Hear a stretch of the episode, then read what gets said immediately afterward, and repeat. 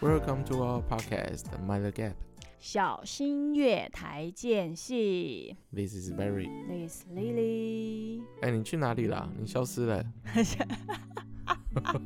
你在山里面迷路，迷路了三十我天才被回来。那个猛虎怪兽给吃掉了。台湾没有老虎啦。哦但是台湾有黑熊，哦，你被黑熊抓走 了。对，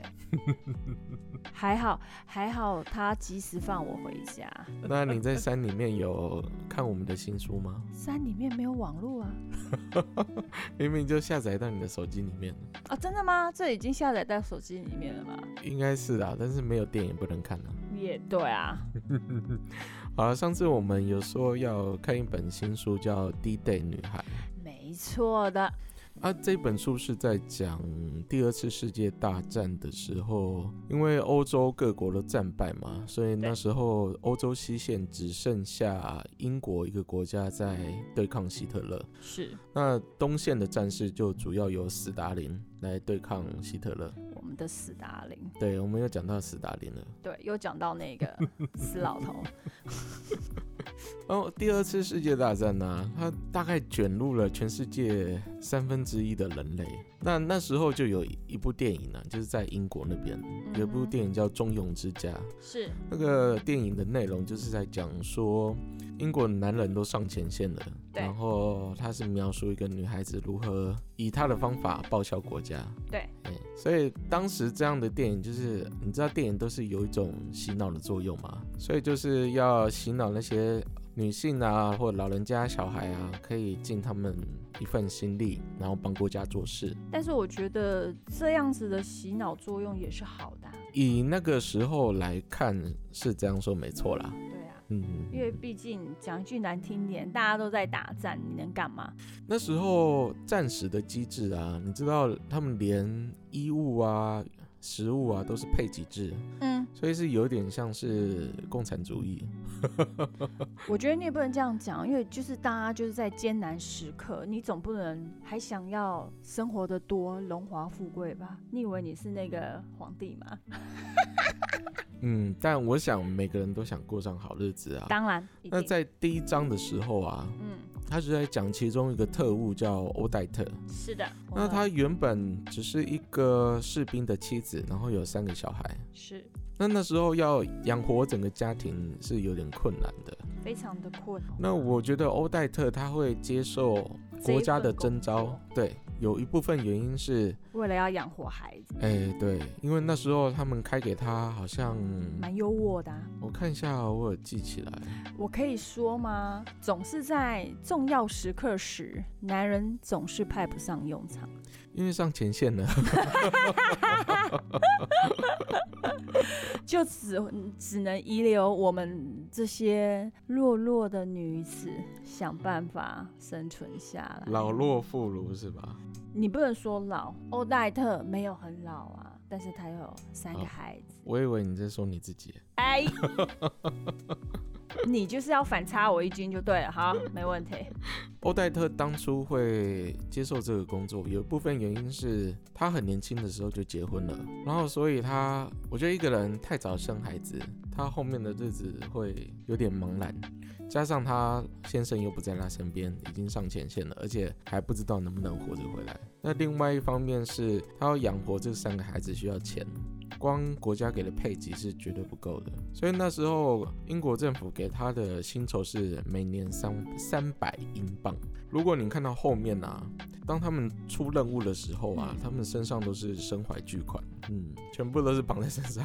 因为他们是接受完训练之后要投到呃，比如说法国好了，法国的德军占领地，嗯哼，或者是法国南边的维奇政府，维奇法国，对，对，那个那个围棋法国主要是有点像是德国的殖民地啊，嗯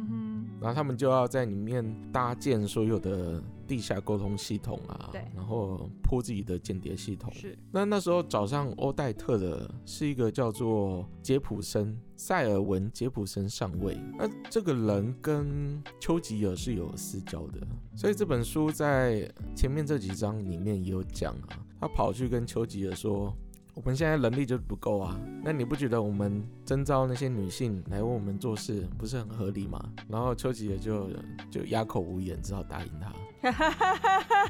嗯，那那你个你的意意思是说，丘吉尔有排女，不是因为他们有一种就是战场上是女人不可以靠近吗，或有是什么部分原因啦，但主要是他们觉得身为一个绅士是不能让妇孺小孩上战场拜的。托哎、这个观念只有英国人会有这种想法，好不好？像我们的那个战舰啊，呃，只要是海军都知道，战舰上面就是严禁任何女性，严禁，严禁，严禁，严禁，严禁。现在谁在跟你禁啊？哎、对，现现在比较好了，但是你在一般渔船上还是禁啊！很少让女孩对啊子上，所以我船跟你讲，啊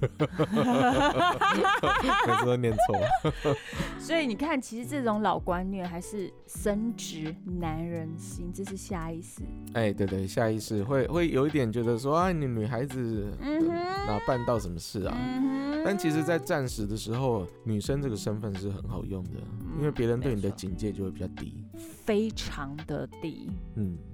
那当时这个杰普森上尉啊，是。就问了欧代特，对你对德国人有什么想法？嗯哼，欧黛特非常恨德国人，杰普森自己是英国人啊，他、嗯哼他也了解说法国人恨德国人嗯，是正常的，天经但地是义他们更恨英国人。 你知道为什么吗？不懂，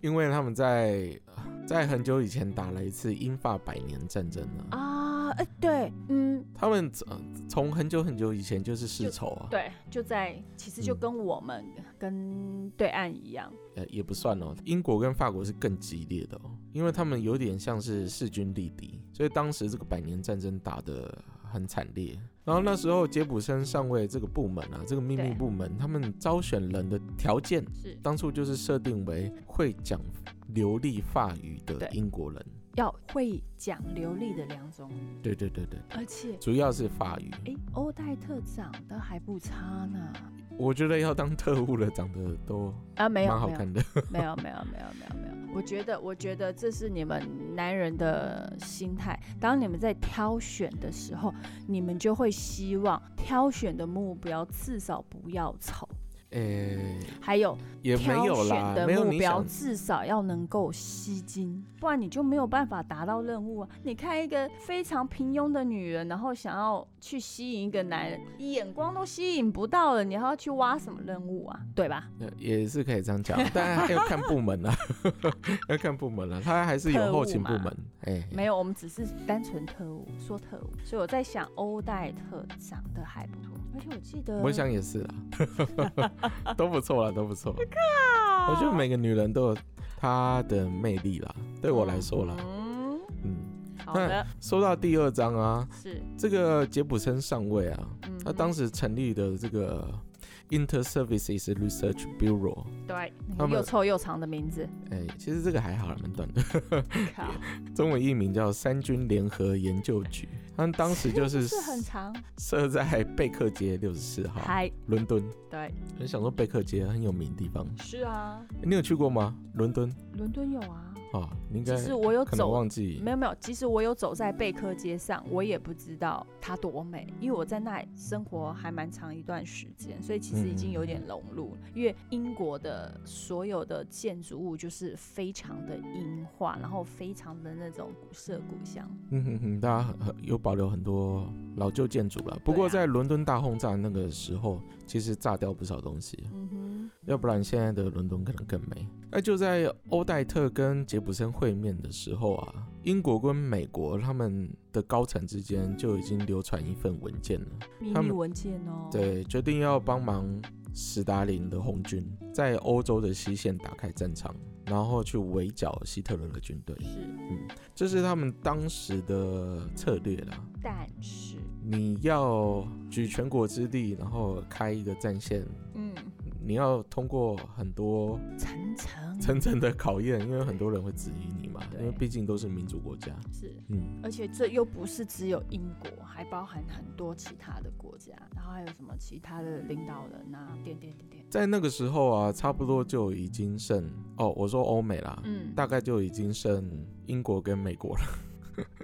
但是我记得那时候美国并没有强力的参展，美国是在日本人轰炸他们珍珠港之后，是他们才决才定参展的。决对，定对。嗯，那其实有很多原因呐、另外原因也是德国希特勒想要搞自己的经济区，然后不使用美元，其中一个原因。另外一个原因是德国的潜舰会攻击在美洲跟欧洲之间游航的那些货轮，所以给美国带来很多麻烦。所以这个就踩到了美国的底线，加上日本人又跑去轰炸珍珠港，所以这样一层一层叠加下来，他们神来才决一定笔参啊战。那当时带领英国的是温斯顿·丘吉尔，对，小秋秋，嘿，他其实不太不是一个很有魅力的政客啦，哪一个政客有魅力？有很多政客都很有魅力啊，例如尤其在呢搞革命的，你不要说孙中 山哦，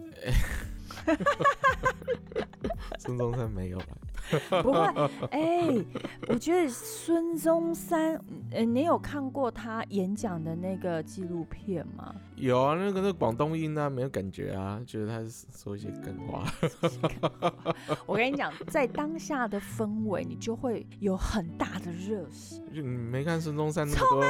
这么多小妾，所以你就知道他多夯了吗？嗯，死大恋头童好癖，，用，小头也好用啊死恋童癖。死恋童癖。 啊，丘吉尔其实是一个矮矮胖胖，然后又很喜欢常常喝得醉醺醺的政治政家。客，对，然后他这个人其实是有一点为达目的不择手段的、啊他不是那种走光明正大啊手段的那种政客，嗯，就是他不是一个典型的政治家啦。矮子矮，一肚子拐。那为什么会这样说是？因为当时战时啊，嗯他很开放的采用了一些地下手段嗯哼，来钳制德国的希特勒。比如说，他们会在欧洲组织他们的游击队，嗯哼，那些地下工作是游击队，对，然后他们会走私，会煽动人群啊。对，会蓄意破坏，然后会做大外宣。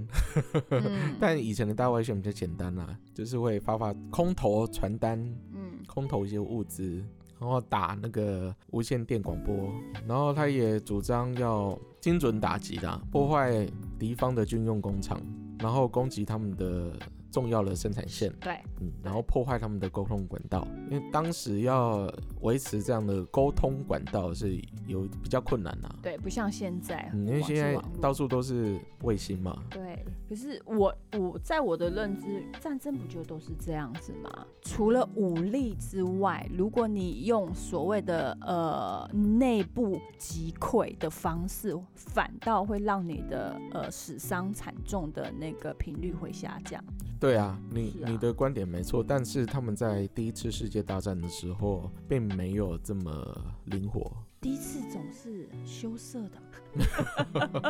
他们第一次世界大战就是在彼此挖那个壕沟嘛 是啊，然后对射， 对对对，啊然后这这样可以维持啊好几个月这样。可是你看死伤惨重。嗯，对，所以其实好啦，我我赞同我们的小秋秋的卑鄙手段。那为什么会开启这个风气？我有一部分原因也是希特勒他的闪电战术。那在第二次世界大战时啊，希特勒在一九三九年就只用一个月的时间，马上就占领了波兰。嗯，那一九四零年的时候，花两个月就占领了对挪挪威，还那比利时更快，只花了十八天就投对降了。非那常快，荷兰更弱，只有十 天。没有卢卢森堡十二个小时将将，对对对丹麦六个小时将将。啊，所以最好的记录就是丹麦六个小时就投降。对，也就是因为这样，我想后来第二次世界大战就开始，嗯，大家都吓到了，就是说好像战争不是我们以前想的那个样子的对。，嗯那你还记得那个敦刻尔克大撤退吗？嗨，是的，我记 得，哎、有有一部电影，嗯，李安拍的。是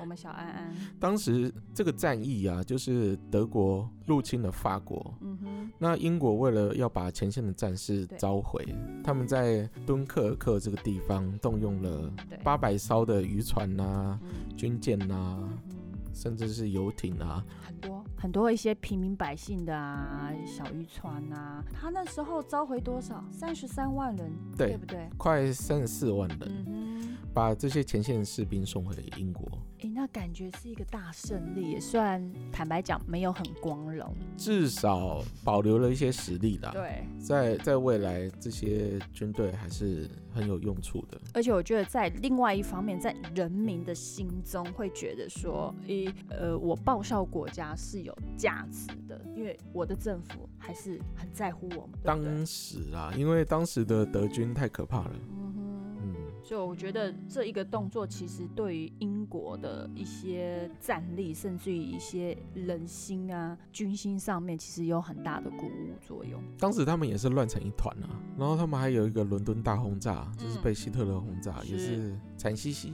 嗯，所以虽然这个敦刻尔特是表面上是一个大失败，但实际上在英国，我记得在英国报上面，他们认为这是一个大胜利，因为他们救回很多人。哦，你有查到这个哦、嗯，对，后来他们呃政府高层啊，就写一份报告啊，他说将来我们要对抗德国的方法，就要像在爱尔兰的新芬党一样组织游击队，嗯，还有像在中国对抗日本的中国游击队一样。啊，是对是，所以这里也是有提到中国的，是是是因为那时候中国也是被日本人打的对到处，流窜啊，说实对在对的，对，所以都只能打游击战。嗯，可是不是？我觉得那时候是真的是因为中国人真的不够团结，都有啦，因为国民党很废，莫名其妙又这样补了他一刀。好，超废。 一九四零年啊，七月十六号啊，嗯，就当球丘球干嘛吉尔签下这个特别行动处的法秘密计划的时候啊，希特勒也对英国执行了海狮计 划。那这个海狮计划是什么呢？就是他要在英国周围的海域嗯，埋下鱼雷，然后让他们没有办法对外贸易。啊让他的经济顿时的瘫痪，对对对，是然吧后再对英国进行高空轰炸，嗯，但对，来逼迫英国投降。希特勒有打过第一次世界大战，嗯有啊，所以他知道这些国家反应不过来。嗯嗯，有时候就是一个很简单的道理啦，不一你定想通了就是就是想通了。不一定，希特勒其实是我们诸葛亮转世的，其实其实他 的他的兵法也没有说很出神入化啊啦，哎呦，我他在那个时，在那个时刻跟时代潮流中，我跟你讲，这已经是你看，已经把人家打的片甲不留，有点其实他过几年他他所有的那个战术都失败了。是啊，嗯，因为他有没有大家已说这经么融神啊？融会贯通，知道他的把戏是怎么样，对大家也会啊 copy 他他、呃其实后来就是江郎才尽了啦。不好意思，诸葛亮只剩一半给他而已。啊、所以啊，当时死了很多人，嗯，然后大部分的欧洲国家又被德国占领，所以在 human resource 上面是极其短缺的。嗯那也是为什么他们要征召女性啊？哎嗯对，那征召女性这个是有其法律依据的、啊，在一九三九年就有通过一个法案叫《国家服役法》。那哦，当时啊，就是承认女人了吗？承认女人比男人厉害了吗？呃，应该说有比较放在平等的位置上了。只要这些女性在受训后，然后签署文件表示自己已经了解杀戮跟死亡的意义，她们就可以使用致命性武器。当时啊，逃脱到英国的法国流亡政府的领导人是一位叫戴高乐将军的。是，那这个戴高乐将军呢，这个法国人呢，被称为法国流亡者的领袖，又被称为没有军队的将军，然后也有人叫他是没有国家的元首。哎呦，哎这样很贬低耶。他的确是有点废，听我讲到后面就觉得他是有点废的。他做的最有效的政治活动就是他透过无线电广播，然后不断鼓动欧洲的法国人的爱国情操跟反抗活动。这样也是变相的，呃，类似那种呃思想植入啊。就政战啊，对啊，政战部门会做的事这。我们有政战部门的，你知道吗？国防部政战部，然后当时的戴高乐啊，他嗯并不支持这个招募女性进行地下活动的计划，嗯，因因为英国跟法国本来就不是好朋友。第一，他是有点沙文主义的；第二，他是觉得说他不想跟英国有太多太多的合作，导致有可能第二次世界大战打完之后，英法还要再来一场百年战争。他所以是这么想的，哎、对，所以他潜意识还是很讨厌英国人啊，只不过真的是没地方可以去啊，欧洲其他地方都被占领了， 废。这就是讨厌人家，但是嗯又无法拒绝人家的深渊。对，因为戴高乐这个人实在是，呃，我觉得很固执啊，顽固，所以甚至丘吉尔也有说过啊，每当他需要在戴高乐跟美国罗斯福总统之间做选择的时候啊，他一定对会选择罗斯福。然后也有流传说啊，跟戴高乐将军合作啊，就像设法跟嫉妒敏感又霸道的妻子和平生活。 在一九四二年啊，其实当时有两个法国，嗯哼，但是这两个法国跟戴高乐都没有关系，所以，一个是法国北部对的嘛北德霸军占南领霸区，嗯对哼，，那这个德军占领区就有包括最富庶的农业区，还有巴黎哎，还有包括他们的那个海洋领域大西洋。嗯，那另外一个法国是被叫为维奇法国的原法国南方的领地，嗯，那他们的领袖是菲利普贝当，是，那这位菲利普·贝当啊，原本是第一次世界大战的英雄，但是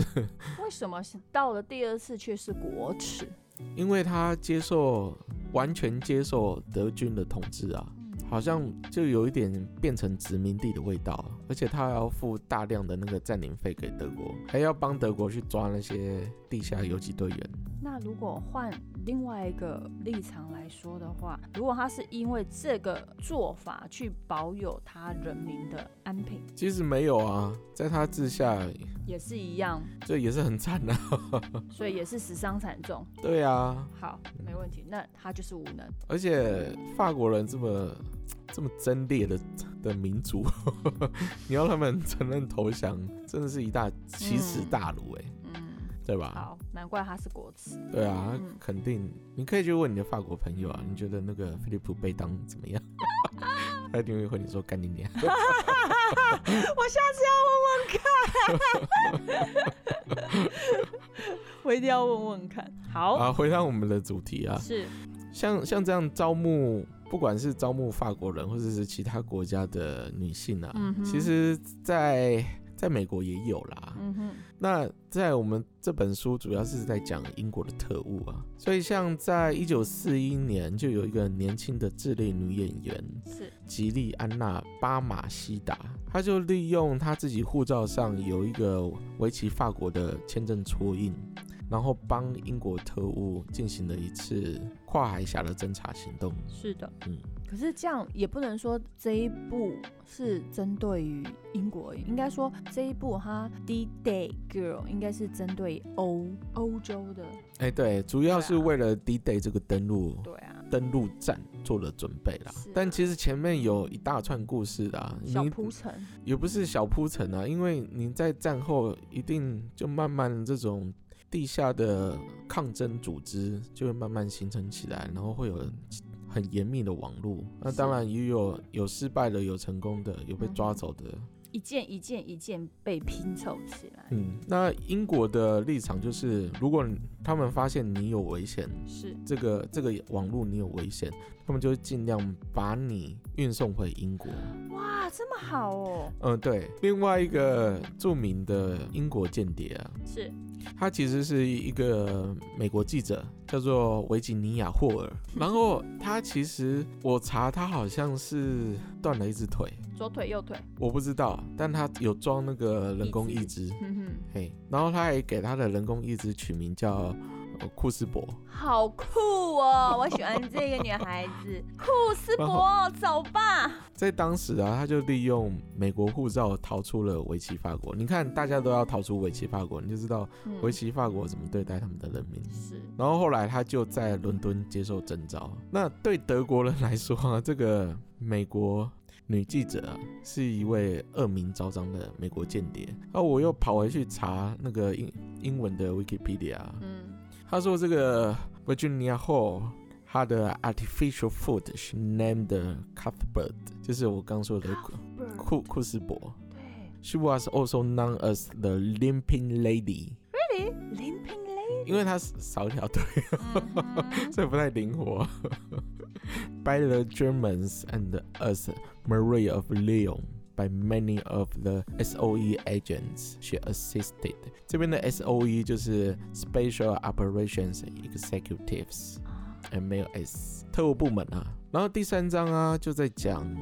呃另外一位被征召的女孩子叫安德利·珀瑞尔。是的，嗯，那这个安德利·珀瑞尔原本就是在法国的地下抗争组织里面活动。那在希特勒入侵法国的时候啊，他就加入了红十字会的护理组织。他做美过国不妇少女事协会情呢，嗯，然后一边工作，然后又一边参加那些抵抗活动，偷偷是把一些战败的士兵送回英国，或者是帮助他们逃到西班牙边境。嗯，那根据这本书的记录啊，他有帮忙六十五名同盟军战俘越过西班牙边境，嗯哼，在他还没有加入英国特务。他就已经帮助过这么多了。对对对对对，啊，当然，英国的那个军情九处是有间接的给他们投一些资源呢、你是说他参加的抵抗就是他那些间谍网络。啊？是，嗯，他虽然可能从来没有去过英国，嗯嗯，但嗯是英国的军情九处就是是利用他们的资源来对帮助这些地下活动嘛。嗯，因为他要猎取一些有用的资源，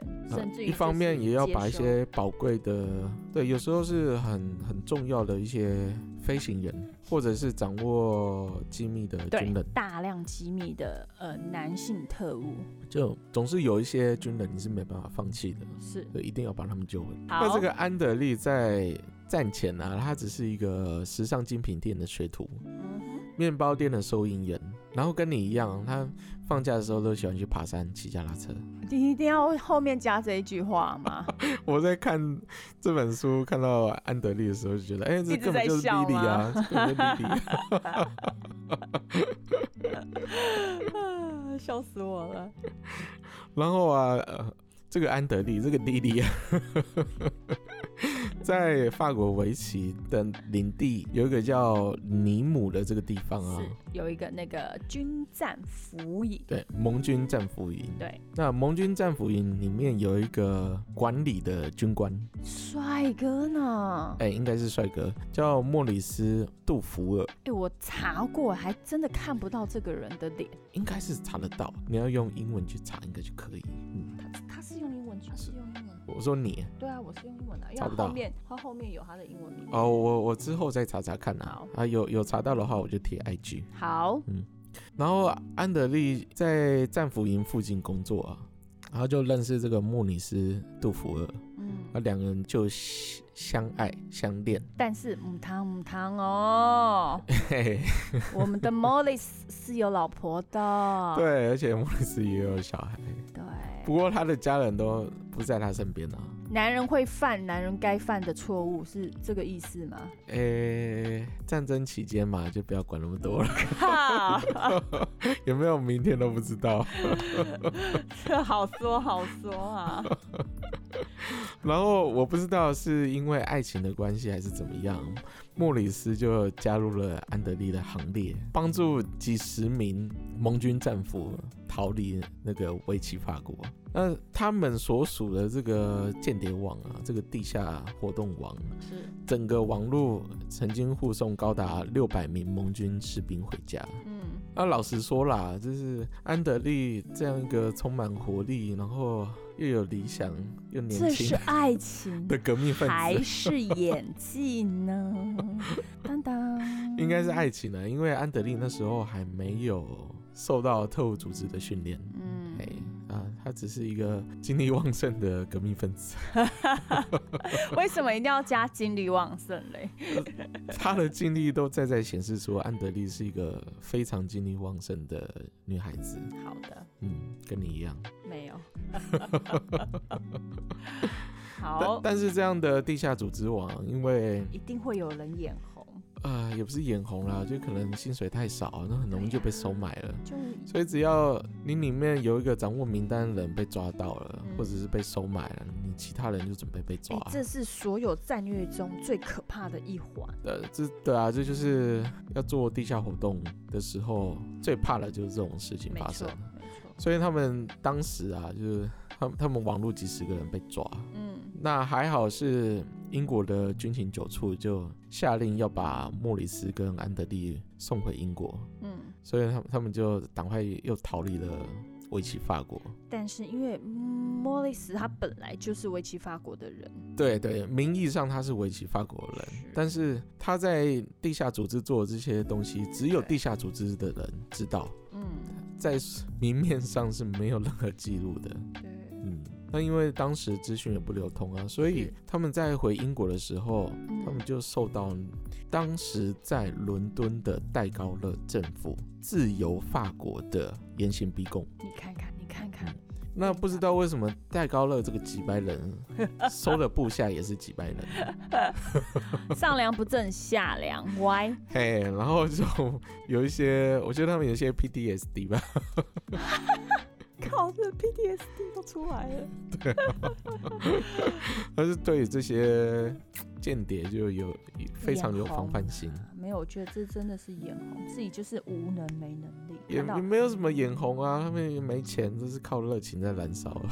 有今天没明天的，有什么好眼红的？就就是这样子啊，反正他们就认为莫里斯是坏人啊，是维奇法国的走狗。对，嗯，不过好在是我们刚刚提到那个秘密部门的头头杰普森上尉，嗯就把安德利招募走了，所以还好安德利没有落入自由法国的特务部门手下，要不然他就跟莫里斯一样被打一顿，被打十几天， 然后关到牢里去。哼。可是我觉得啊，如果莫里，呃，我觉得安德利如果知道莫里斯这样被人家严刑拷打，我跟你讲，他可能会就是逃回去，把他秘密就我想安德利是知道的。然后另外一方面，虽然书上没有讲啦，嗯，我觉得英国是有承诺他要做些什么事的。那最后英国的确也是把嗯莫里斯庇护起来，哼，但在那之后他们就没办法见面了，一直到战后吧。因为安德利要接受特务训练之后，就马上要出任务了，就要回去法国了。嗯 嗯，所以后来他跟莫里斯就分开了。因为其实也是为了莫里斯的安全，也是为了呃安德利的安，反正就都把是他们都两是个分开。对对对，都是。哎，嗯，你看，一开始就是没有结局的爱，一开始你就是给人家戴绿帽，所以之后才会被人家严刑拷打。诶、你要这样想也是可以啦。